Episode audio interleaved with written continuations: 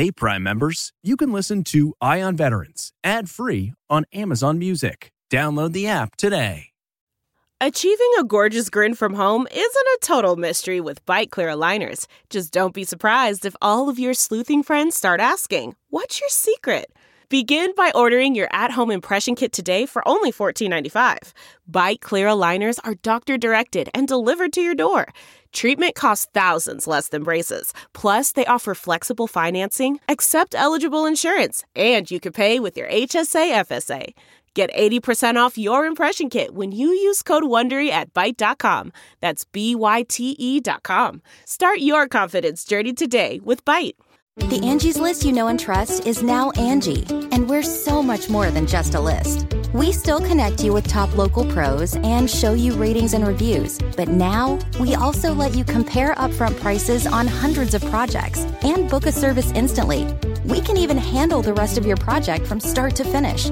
So remember, Angie's list is now Angie, and we're here to get your job done right. Get started at Angie.com. That's A N G I, or download the app today. This is Eye on Veterans Weekend, a roundup of the week's most important stories affecting those who served, presented by University of Maryland Global Campus. There are nearly 20 million 20 million military, military veterans, veterans in the U.S. Each week, we focus on their stories. powered by connectingvets.com. This This is CBS Eye on Veterans. Eye on Veterans. Welcome to another edition of CBS Eye on Veterans. I'm Navy veteran Phil Briggs. This hour, we'll meet a Marine Corps combat veteran who's an up and coming country star. Hello, What's your name? my name's Sal Gonzalez. Hi, Sal. Where are you from? Um, I live in Nashville, Tennessee, but I'm originally from Los Angeles, California. But his road to success started with a Halloween nightmare. and uh, when we went around it, it went kaboom. And when I moved my left leg, it bent at the shin. We'll also hear about a group of veterans that have good reason to be angry about this year's election process. We've had some of our own leadership who will roll up to a polling place and look at the stairs and is like, how am I supposed to get in there and go vote? And should you quit your job and start the business you've always dreamed of? We'll find out more about the upcoming National Veterans Small Business Week from the SBA and a vet who's living her dream. we started with two hot sauces. So we got two hot sauces in the store, and then it kind of just expanded from there. That's all ahead this hour. Now it's Halloween weekend, a night of spooky fun, ghouls, and ghosts. But for Marine Corps veteran Sal Gonzalez, it's always been one of his favorite holidays. Although it's hard to imagine why, considering it's the anniversary of the day he almost died. I recently spoke with Sal about his life, his nightmare, and how he conquered his demons with the help of Wounded Warrior Project. Sal, how the hell are you? Doing good. How are you, brother man? Good, man. Really good. And uh, excited to unpack your story because, uh, you know, as I was reading here on you, man, you're a musician. You have made national television appearances that brought, you know, women to tears and men to envy on America's Got Talent. It was like, mmm, I want to hear some more of that. Heidi? Your singing, I think, is beautiful. You sing with a lot of feelings and a lot of passion. And I love your smile. A young guy like yourself uh, to sacrifice his leg, to give to his country. Uh, how can you not be moved by that? You even uh, you even know Keith Urban, brother. That's cool. Look, man, I, I I've got to play with Keith Urban. That's that's that's. I was saying I know him is going a step far. That's the difference between a Navy veteran and a Marine veteran. You guys probably tell it like it is. Me, I think of sea stories every chance I get. the story went from me jumping up on stage with him to me like ending the show and with a standing ovation. Always, you always got to embellish the story at the end. But I'm not going to say he's my friend and lie outright. Well, let's start. Let's start with Sal Gonzalez. Before we get to the Wounded Warrior Project and that chapter of your life, before we talk about Ramadi, um, share with me a little bit about where you come from. I'm from East Los Angeles, California, originally. I was uh, born and raised in East LA, and uh, I love my childhood. You know, my my my mom was a waitress growing up and a single mother, and my dad was a former musician who instilled the love for music in me and all that stuff. So it was really the only good thing he taught me. and uh, it was it was a it was a great upbringing. It was uh, it definitely prepared me for getting shot at. Growing up in the '90s was a, a rough time in in the history of East Los Angeles, but you know I wouldn't trade it for the world. Now, like so many combat veterans from Sal's generation, his inspiration came from 9 11, and he joined the Marine Corps right out of high school. Not long after standing on the famed yellow footprints and becoming a Marine, Sal found himself in Iraq. Let's talk about that day you'll never forget. Um, first, I see you were with 2nd Battalion, 5th Marines. Um, what company were you with? I was with Weapons Company 2 5. Okay, okay. Because uh, a buddy of mine wrote the book Echo in Ramadi, and uh, Major Scott Huesing uh, was the leader of Echo Company for the 2nd Battalion, 5th Marines. And Ramadi will go down in history as one of the fiercest places the U.S. military has ever fought. Um, you say it in the same breath as towns like Fallujah and Mosul and uh, Absolutely. And I want to say, what year were you there? I was there 2004. It was before the surge. My unit 25 was was in Ramadi tw- uh, several times. Uh, they were there back in or in 2004 when I was injured, and then again in 2006 the the Navy SEALs and uh, my buddy Spanky and a bunch of other people were out there house to house doing different stuff. Because when I was there, we were just basically patrolling the streets and trying not to get blown up. But uh, in in 06, 07, that that's when the the brass and the higher ups decided that we needed to take the city, and we the way we did that was by putting small outposts outposts along that city and uh, have Marines live there and that's what they did in 06. His book kind of chronicles that, but it chronicles the bravery and the valor that all you guys have. At the time you're there, you know, you're doing patrols and we're not even trying to lock the city down. We're just trying to look around every corner and make sure we don't see bad guys, which makes us a target for bad guys. Share with me a little bit about the days and the hours leading up to your injury. Basically, we'd been there for two months. Uh, I rotated off of on and off of guard duty a couple times. I've been shot at a couple times. Uh, I've been blown up six different times before the last one got me the seventh one. And I mean, it's combat, man. It's it's you go in and it, it's a lot of boring sitting around with your buddies talking smack, and then time to go to work and let's try not to get blown up and hope everybody gets home safe. It's uh some of the best times and some of the worst times in my life. I remember very specifically wanting to make Halloween special for my dudes, like just just do something stupid, right? Like take some cigarette ashes, make myself a cat, and just act like an ass around my buddies uh, to make everybody laugh. That's awesome.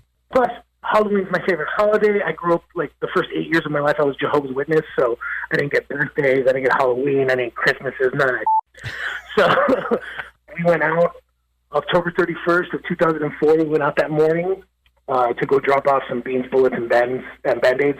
Just you know supplies to our other Marines on a on the furthest out base. And so we uh, drove all the way there. We caught some enemy fire on the way there. Just a small small arms, you know, pop shots. People poking their guns out of you know over a, a wall, shooting, and then running off. And so we took off. We pushed all the way through that, got to the base, dropped off all our stuff. I gave one of my buddies an exploding cigarette, and we took off. And on the way out gate, there's uh, about a hundred yards outside the base. There's a little roundabout, and uh, we went around that roundabout. It was literally my favorite part of the city, like full of flowers and all sorts of craziness. It was it was mm. the only real like spot of beauty in the city, and uh, when we went around it, it went kaboom, and uh, I woke up inside the Humvee with smoke and stuff all around me. I reached out and tried to grab a hold of the turret because you know what the bad guys were doing was they would disable a vehicle and then attack to try and create more casualties as we were trying to get our wounded out. So I tried to get back up on my gun to start laying down some cover fire. And when I moved my left leg, it bent at the shin, mm. and uh, I was like, well, this is going to be a bad day. So I did what Marines do best, and that's let the Navy take care of them.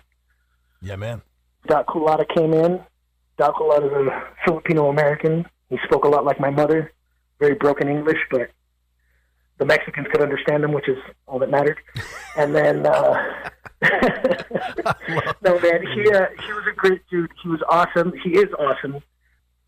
He he he saved my life that day. He's a good dude. Yeah. They put me on a medevac Humvee, took me to a field hospital where they worked on me, and most of this I'm unconscious for. Most of this is like told after told to me afterwards. That had to be wild when you first came to, and we're like, "Holy cow, this is it." Well, Um, yeah. Well, number one, I'm back home, surrounded by my parents and stuff, right? So I think I'm still in Iraq, and I'm telling my mom and my dad and my siblings, like, "What the heck are you guys doing in a combat zone? Where? How? How'd you even get in here? Where's my rifle? Like, I'm down on them." What a trip. and we'll be back with more of Sal's incredible ride when CBS Eye on Veterans returns.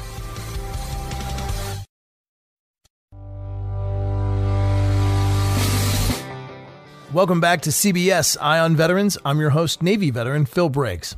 We'll return to our conversation with Marine Corps combat vet and rising country music star Sal Gonzalez.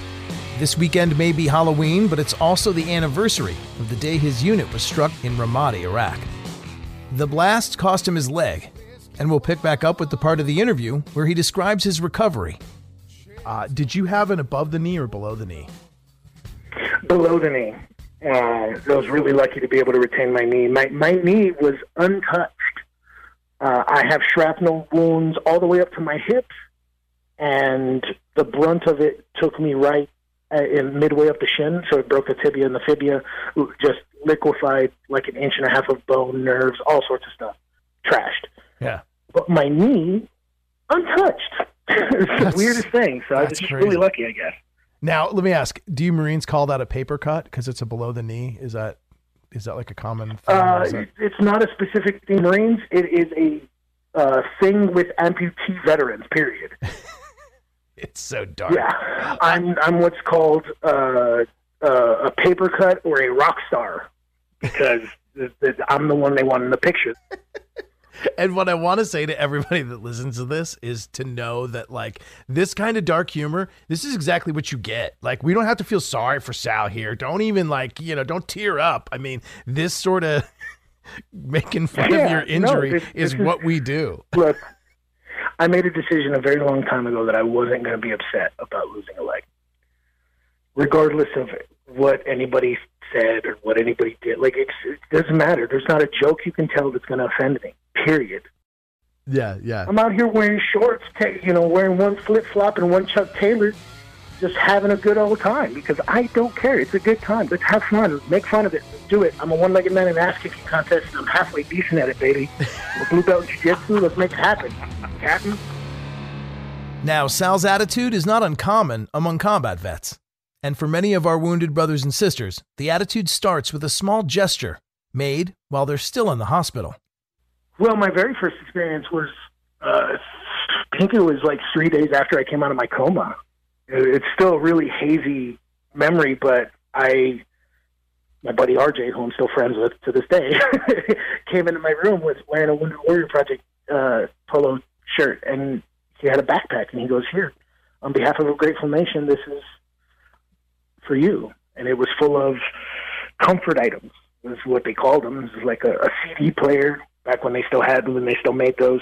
Yeah. Um, you know, shorts that I could call my own, a T-shirt that I could call mine. It, most people don't understand when you get wounded in combat, they cut every piece of property off of your body so that they can clean you, so that you don't get any weird infections. Um, that means you wake up in a sterile hospital room with nothing to call your own. Yeah. And having a backpack that I could say to the nurse, "Hey, nurse, can you hand me my backpack? Can you hand me my T-shirt? Can you hand me my sock? Because I only need the one." Uh, they last me twice as long. Some of the bright sides of losing a leg, dude, you'll never even understand. I never have to do like my sock laundry if one gets lost. Who cares? Who cares? I only wear them one at a time. But that backpack meant an awful lot to me. Mm. And uh, before we started, before we started the interview, we talked a little bit about my anxiety and crowds and stuff like that. I actively don't go to things unless it's like me playing music because that's what I, I, I what I love to do and what I have to do. Um, but um, as far as like being invited out to places, I don't. Uh, unless I know you real well, man, you're not going to get me out. so when Wounded Warrior Project came calling again, saying, "Hey, man, do you want to go on this trip? Do you want to go do this? Do you, we have all these different programs that you where you can learn adaptive sports now that you're missing a leg?" Uh, I was more than happy to jump on top of it because I knew these people. These people had had been a, a major part of my recovery just with this small gesture of a backpack. So cool. And what I love about Project Odyssey, they, that that is what you're kind of mentioning here, uh, is they Absolutely. do the is they do the adaptive sports. There's rock climbing, there's skiing, there's snowboarding, there's the clinics, there's all kinds of cool things. But what a lot of folks don't understand is that yeah, it is an opportunity to get out and go hang with your brothers and sisters. When you're with a bunch of warriors, that's all okay. We don't got to talk about that because guess what, paper cut, I got one too. Um, let's talk about Exactly. trying to ride this mountain. Let's talk about trying to climb this rock. Yeah. Yeah, there's no feeling sorry for yourself. There's there's none of that. It, it's it's the, some of the most beautiful times in my life were, were had when I learned how to rock climb after I lost a leg. When I learned how to whitewater raft after I lost a leg. I mean, I made friendships with some of those warriors that I I still talk to him. We hang out every chance we get. All right, so fast forward to more recent years, and not surprisingly, Sal goes on to become a spokesperson for Wounded Warrior Project. And he also continues to sharpen his musical talent. And that would open the door to his appearance on America's Got Talent. Wounded Warrior is raising awareness of uh, uh, people who served who got wounded. Uh, Yes, and So you volunteered for them, or Uh, I was wounded back in 2004. you served? Yes, sir. Well, I was in the Marine Corps. Oh wow! Uh, I do a good job at hiding it. Oh my gosh! What what happened? I was uh, I was a machine gunner in Iraq in a little town called Al Ramadi, and I got blown up. What was that like, man? Were you just super stoked? And did you know that women in the crowd were like swooning over you? Uh, no. So the way they make that with any performance, what you want is no lights in the actual theater with spotlights on you so you're the center of attention. But in this case, not only was I lit and being blinded by lights, but on top of that, I had Howie Mandel and Howard Stern and Heidi Klum and Mel B sitting in front of me, just, you know, casually two of the most beautiful women that have ever walked the earth. Whatever. Um, and then on top of that, you know, Howard Stern, the biggest radio host, biggest radio personality that's ever been, host, uh, super talented dude, Howie Mandel, being sitting in the corner, being super awkward. But he was great. They were all great. I, you know, most of that whole first performance was me trying not to lose my mind. No sunshine, the sea's gold. This house just ain't no home. Anytime she goes away. Well, anytime she goes away. Anytime she goes away.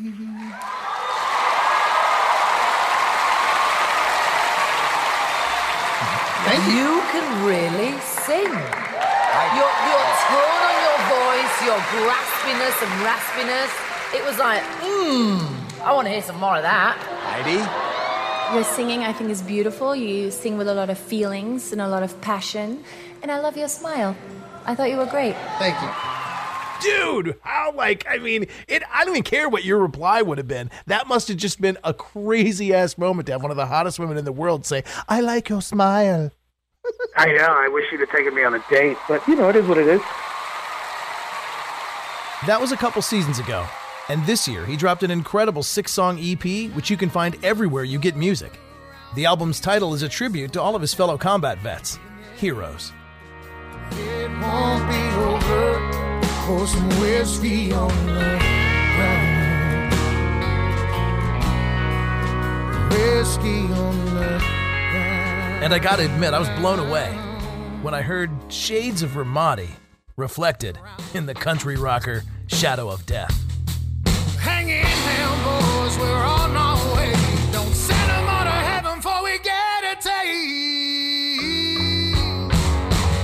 Lloyd, thank you so much. But look, I talked about a very small portion of what Wounded Warrior Project actually does.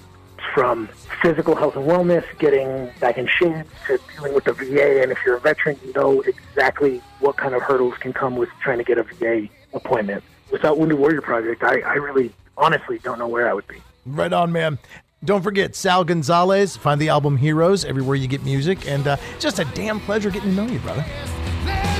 Let me introduce you to the shadow of death. And I'm just thankful that like we went this entire interview and I didn't get one comment about how you were the men's department and I was the Navy. So uh, way to go, brother.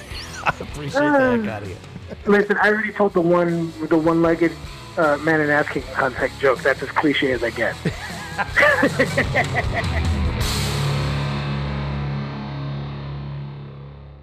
The veteran stories we hear make us proud to be Americans. As soon as I turned 18, I went into the local recruiter's office and signed up. But the stories we don't reflect the wounds that Wounded Warrior Project is there to heal. But it was literally my favorite part of the city. When we went around it, it went kaboom.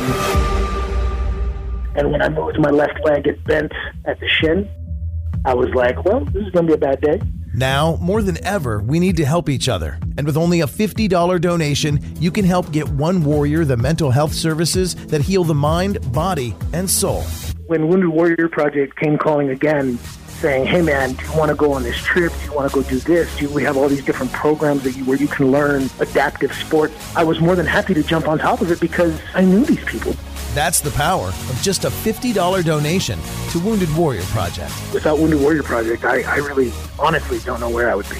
So give what you can today at donatetowarriors.org. Welcome back to CBS Eye on Veterans. I'm former Navy journalist and reporter for ConnectingVets.com, Phil Briggs. Now, as we approach another monumental presidential election, many are concerned about voter fraud. We've all heard stories about the concern over lost ballots ending up in a river, the post office being unable to handle the sudden swell of mail in ballots, many of which have already been mailed just fine, and the voter suppression at polling places by armed groups who make people scared to vote. But when it comes to veterans being able to vote, there's one group who has a legitimate gripe with how elections are handled, and that's Paralyzed Veterans of America. I recently had the pleasure of talking with PVA Executive Director Mr. Carl Blake. Voting is one of the most fundamental rights that any American has, and nobody understands that more than our members who are veterans. Um, and yet, many of them have experienced real physical barriers to voting. Um, there, there are just challenges out there. There's this, there's even this population of people out there that believe that that's not true, but it is absolutely true. We've had some of our own leadership who will roll up to a polling place and look at the stairs and is like, how am I supposed to get in there and go vote? Um, and you know, unfortunately, all locations and, and states are different, and so there's no unified plan for how to deal with that. So we've put a lot of energy around voting. So much about the election is uh, at the forefront right now that that that is something we've prioritized for for right now. With respect to making it accessible, um, are you able to make changes at voting locations? Are you able to work with certain regions and cities in the country to make sure that they know that these things need to be handicap accessible? Yeah, so I think where, where where they've run into those situations, it's really taken some individual initiative and some of our our local chapter folks that have gotten involved with their localities uh, where they ran into typically what our members have experienced in term of terms of voting challenges are literally physical barriers to access. And so in those locations where those things happen, they, they rally as a group and, and work with localities because, you know, m- much of, much of voting is managed at that level. Not to bring up something that gets, you know, controversial, but, you know, many of our members have long participated in mail-in voting for the same reason. because it's it's convenient, it's easy. Um, as far as we're concerned, it's a trusted way to uh, to vote. It comes up more frequently than people would like to believe. You would think. I, let me put it this way: if it wasn't an issue, we probably wouldn't be having a, a, a nationwide campaign on it. And yet, it's almost necessary to to mention this across the entire country because it happens all over the place. Mm, all the more reason I'm glad to hear you're there, ready to crack the whip. You know what? Since we're the weekend before the election, can I ask, does PVA have a position on which candidate for president uh, serves the needs of your membership better? Well, as a 501c3 nonprofit organization, we don't really pass judgment on the political uh, partisan politics. What I will tell you is that PVA, along with some of our partners in the VSO community, reached out to both campaigns uh, back in the summertime and in partnership with Military Times, I believe a week or two ago, we uh, published publicly from that, that collective group of VSOs um, a long sort of candidate interaction with both the, the Biden uh, campaign and the Trump campaign that lays out all the major issues from, I believe there were 12 veterans organizations. What was the question specifically that PVA posed to both candidates? So, uh, you know, our mission is focused on veterans with catastrophic disabilities, particularly spinal cord injury and disease. And our members are kind of held in this unique position within the VA because the system that the VA built serves them so uniquely. Um, and the vast majority of our members rely upon VA. So our focus was on what they will do to ensure, especially as there's more discussion about uh, community care and things like that, what they will do to ensure that our members are able to get the, the specialized healthcare services they need. And an extension of that is our members are also very reliant on long-term care services, which is you know, sort of a hot button issue in the healthcare industry. And so our, our question sort of dovetails into um, how they would propose to deal with uh, long-term care issues that veterans with catastrophic disabilities face uh, throughout the course of their life. Now, of course, I don't want to get you into a position to give your opinion on who answered the question better or worse, but uh, what were your takeaways from each of the candidates?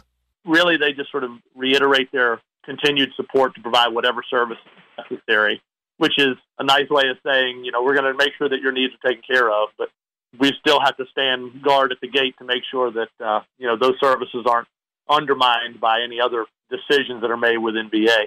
So I suppose it's safe to say that uh, when you're, you know, in charge of leading the PVA, uh, you can trust, but then verify, right? I mean, you can. Yeah, that's a good way to put it. I mean, you know, I, we've we've been around. It turns out that next year is our 75th anniversary, so we've been around this block a little while, and we've seen all manner of politics and all manner of issues. And you know, at the end of the day, I don't care about politics, and we don't care about politics. We care about ensuring our members' needs are met, uh, because to be a member of our organization, you have to have a spinal cord injury or disease, which is a pretty catastrophic price to pay, or you know, earn benefits, healthcare services. Right on. And again, I could say this countless times throughout our interview together, but uh, I'm just glad that you are there to lead the way and to make sure that uh, those needs are always addressed. You're also there to help support PVA members uh, in other capacities. Tell me a little bit about that. One of the other things that uh, that we have been significantly focused on as a consequence of the pandemic is employment. PVA has a very unique employment program that we started about 10 years ago now, and it has never been more important uh, than it is right now. We talked earlier about people worried about their homes, having the food they need and the resources. Well, hand in hand with that is having a job. Um, and so we've put a lot of energy into making sure that those services are delivered.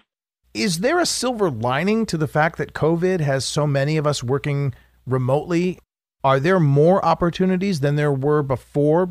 You know, I don't know if that question has been fully answered yet, but one of the things that we know about through our program and the support they've provided over the years is our counselors have always sort of looked at that as an advantage when when those opportunities are out there, and this might actually just expand that opportunity. Right on. And I think I speak for both of us when I say I certainly hope so. Carl Blake of Paralyzed Veterans of America. I can't thank you enough for your time and this discussion, and uh, just wishing the best for you as we move into 2021 and what is hopefully a better year for all of us. I appreciate that very much, Bill. Thank you. One employer who not only hires vets, but also strongly supports the Paralyzed Veterans of America is a grocery store chain with locations from the Mid Atlantic to the Northeast, Weis Markets. They're currently getting an early start on Veterans Day by raising money at the checkout registers for PVA. I spoke with Ron Bonacci about how Weis Markets has raised over half a million dollars over the last four years. Jonathan Weis's grandfather started it, and he was in the military, and then uh, and that heritage has continued through. And if you if you see any of our tractor trailer trucks that go down the highway, it says proudly an American company, because we continue that legacy of supporting the military and the veterans. So we we actually do, uh, you know, for this time time of year. Um, leading into Veterans Day, we have a collection at our, our registers where our customers can give a donation of $1, $3, $5, $10, or they can just round up. And all that money goes, uh, we make a check presentation to support the veterans to the PVA because they turn no veteran away and they're just uh, that caring nature to, to give those people back some, some semblance of life. We've given over a half million dollars in the last couple of years. And this year, um, we are on record pace to uh, donate money to the paralyzed veterans again this year. And so many of our associates in our company are veterans. We actively look and support them, we hire them, and we care about those that uh, gave and serve. And even more than just a donation drive for the PVA, Weis Markets does something else for veterans. And every Thursday, we give veterans a 10% discount uh, in our stores for all of our private label items, which is over 7,000 items. So uh, we care about them. We want to make sure that uh, they have uh, best care that they can get, and we want to feed them in the best fashion we can. Now, stick around and we'll talk about National Veterans Small Business Week.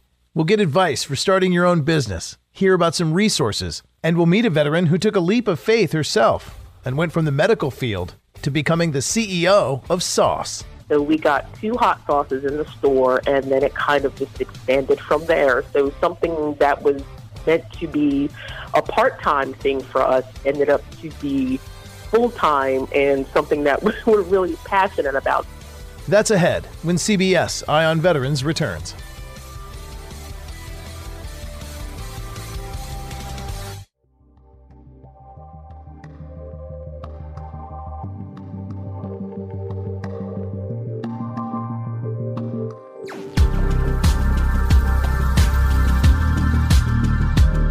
Welcome back to CBS Eye on Veterans. I'm your host, Navy veteran Phil Briggs. Now, next week marks a very important week for any veteran that has the itch to start their own business, as it is the National Veterans Small Business Week.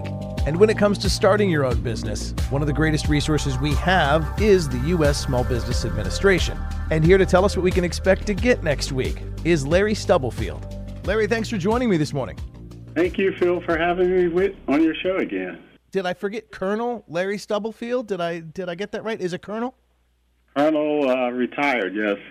All right. God's finest army, correct? God's finest army. All right, man. Well, as we talked last time, you know I'm a big fan. You and I both have like the entrepreneurial itch. And as we look ahead to National Veterans Small Business Week next week, I know that the Small Business Administration, uh, the government has done some great things and continues to do some good things to get to get us off the bench and in the game and start doing some things with our own business. Um, before we look at what you're offering next week, let's chat real quick. Tell me a little bit about what you've already been able to achieve virtually. We talked about this a little bit earlier, but uh, you guys have already doled out a lot of funds and, and helped a lot of businesses. You know, we've since the pandemic at SBA, we've had to go into a virtual environment, and at the same time, you know, uh, back in March, the president signed the CARES Act, and then the CARES Act has established the uh, Paycheck Protection Program.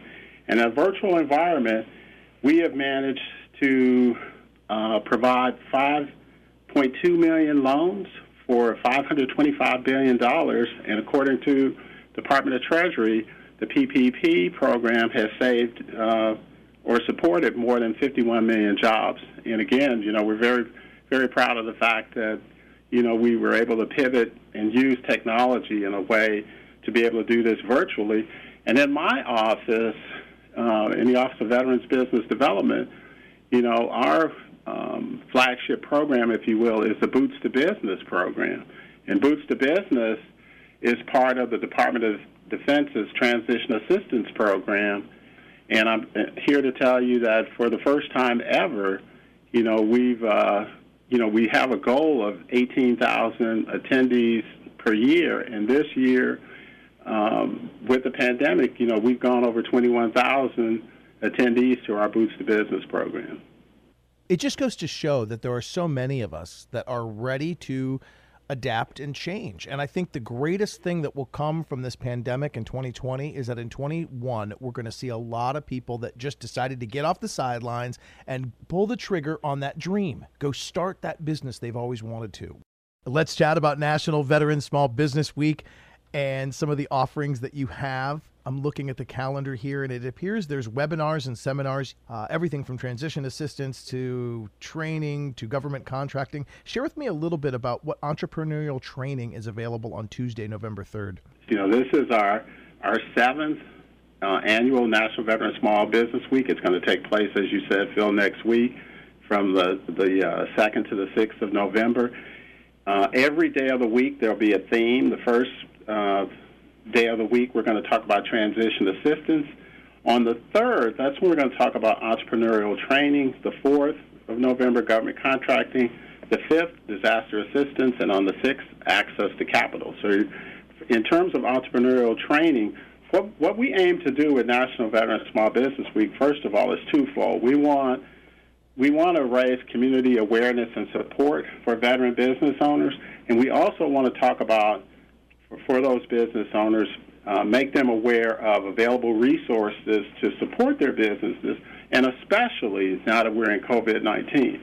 So, on the 3rd of November for entrepreneurial training, you know, we're just going to focus on um, training and the resources that are available in the local communities around the country for those small business owners um, you know, we have about 15,000 business advisors in 1,200 locations around the country. And so we're talking about our SCORE chapters, our Veterans Business Outreach Centers, our Women Business Centers, and our Small Business Development Centers, who are all, you know, you know, on point each and every day with, uh, you know, entrepreneurial training, uh, opportunities, and so forth to support the uh, small business community.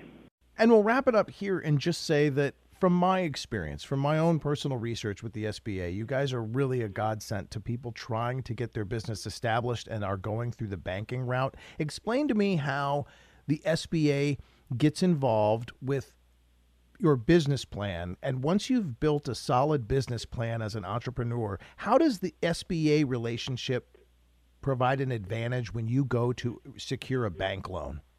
You know, we're here to help the small business community at every step of their entrepreneurial journey. Come to the SBA first before you go out and, you know, take a stab at this alone.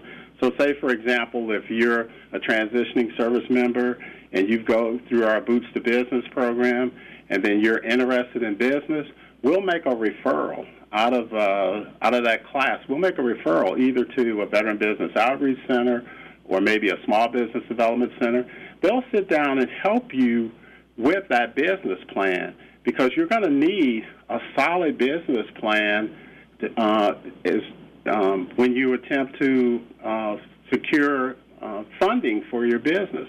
You know, business plan, you know, we're looking at, you know, how are you going to market your business?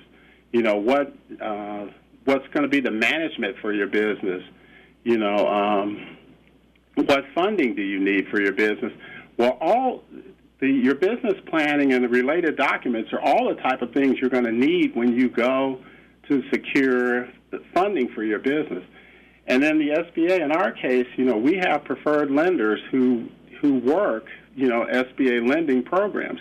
So, you know, once we help you establish your your business plan, you know, cash flow, you know, we'll refer you to one of our uh, lenders, and then even after you've you've secured funding for the for your business, you can still turn back to us at any stage of your entrepreneurial journey for business advice, you know, support and things of that nature. We help small businesses expand, grow, if they want to go into you know um, into other fields and things of that nature, you know SBA is here for you every at every step of your entrepreneurial journey. And you know they're on the veterans side and they love veterans because, well, Colonel Larry Stubblefield, you are one as well. So thank you very much. SBA.gov. Great place to start. Larry Stubblefield, thank you very much for being on the show. Thank you, Phil, for having me.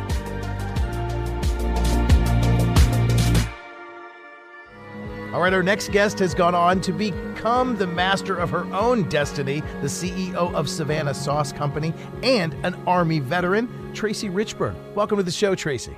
Thank you for having me. You know, as we just heard about all the things going on next week, National Veterans Small Business Week, um, I know there's so many of us that are on the fence about, you know, should we start our own business and how do we do it? Sure. First, tell me about where you come from because we're kindred spirits here. Uh, you're a veteran also. Share with me a little bit about your time in service. Well, I, I joined the Army in 2001. At that time, I was 30 years old, so everybody kind of thought I was crazy. So it was before September 11th, and um, it was about June when I first signed in. And um, I joined the Army, and I was a medical laboratory specialist. So I worked in the hospital, which is kind of what I was doing as like a medical assistant. So I was I came I came from a medical background. So I did that in the Army, and when I got out of the Army in 2006, I went to work at a hospital in the local area. And at no point does any of this sound like you will go on to become the CEO of a growing and expansive sauce company. So, um, no, what not was at all. what was it that made that happen? So me and my then fiance, now my husband, we were on vacation um, in the local area, and there were some vendors, and you know, one of the vendors had some sauce. So we tried their sauces, and it was pretty good. And as we were, you know, checking out, we noticed that they had distributorships available. I was like, you know, that's something that you know we could do to pass the time, you know, because we were initially intending to do a medical testing franchise using my medical background. So, you know, we got their sauce and we were selling it and distributing it. And then we noticed that there was some issues with their quality. And we were like, we can't have this, you know, we don't want this to negatively, negatively impact our name and us just starting in this business. So at that time, you know, we were, well, we had some of their sauces in Whole Foods. So we told Whole Foods, we need to pull this sauce. And if you give us a chance to replace it, you know, we would be grateful. so, you know, they gave us the chance to come up with something to replace it, and that's how we started with two hot sauces. So we got two hot sauces in the store, and then it kind of just expanded from there. So something that was meant to be a part time thing for us ended up to be full time and something that we're really passionate about.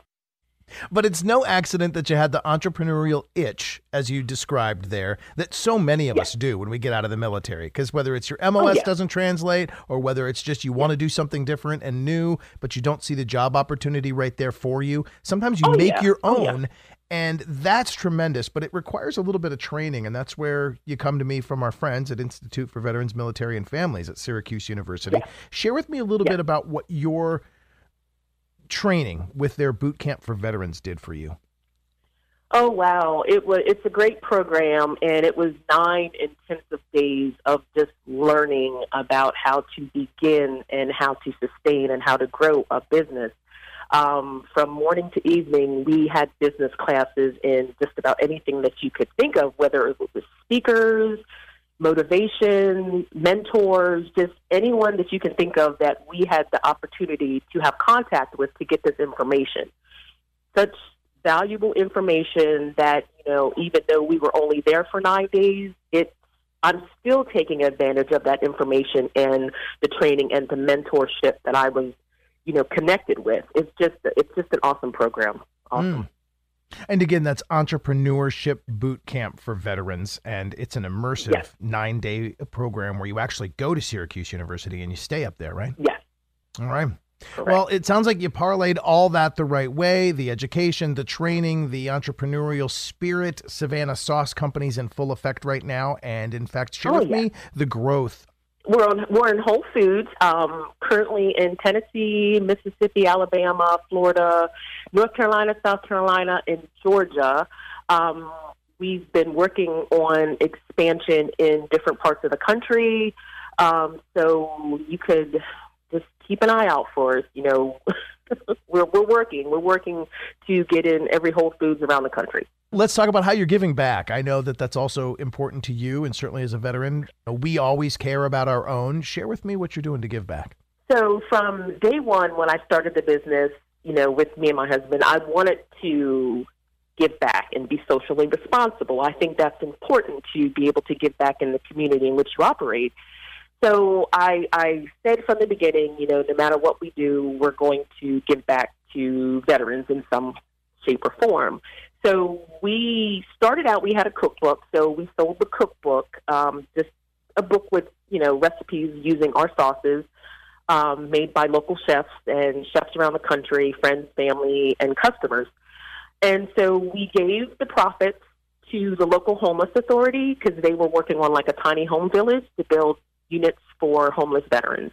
Um, so using those funds, you know, we gave money to help with building tiny homes, not just here, but in other places around the country.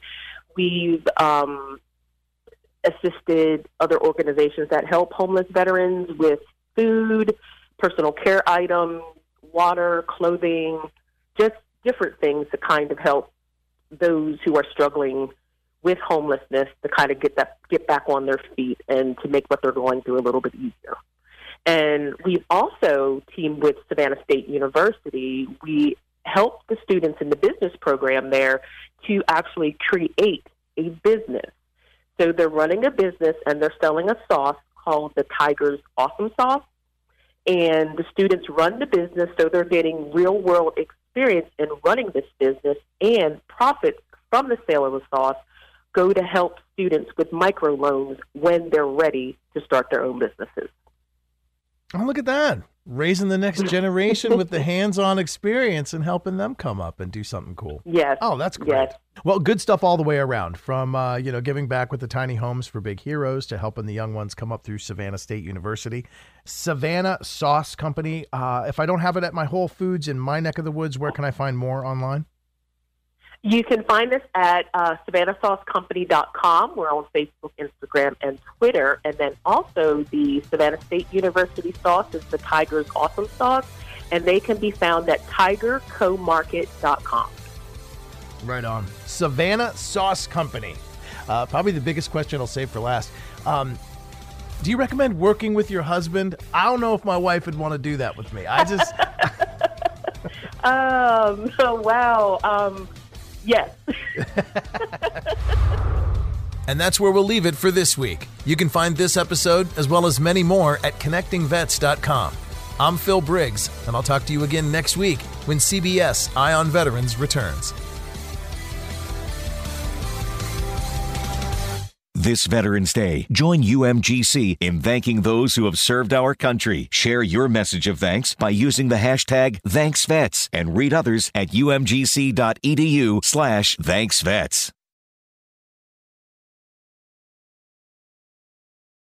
Hey, Prime members, you can listen to Eye on Veterans ad free on Amazon Music. Download the Amazon Music app today. Or you can listen ad free with Wondery Plus in Apple Podcasts. Before you go, tell us about yourself by completing a short survey at wondery.com/slash survey. The Hargan women seemed to have it all. We were blessed. My mom was amazing. But detectives would soon discover inside the house there were the bodies of two women. A story of betrayal you would struggle to believe if it wasn't true. I am just praying to God, this is a sick joke. From 48 Hours, this is Blood is Thicker The Hargan Family Killings. Listen to Blood is Thicker The Hargan Family Killings starting May 8th, wherever you get your podcasts.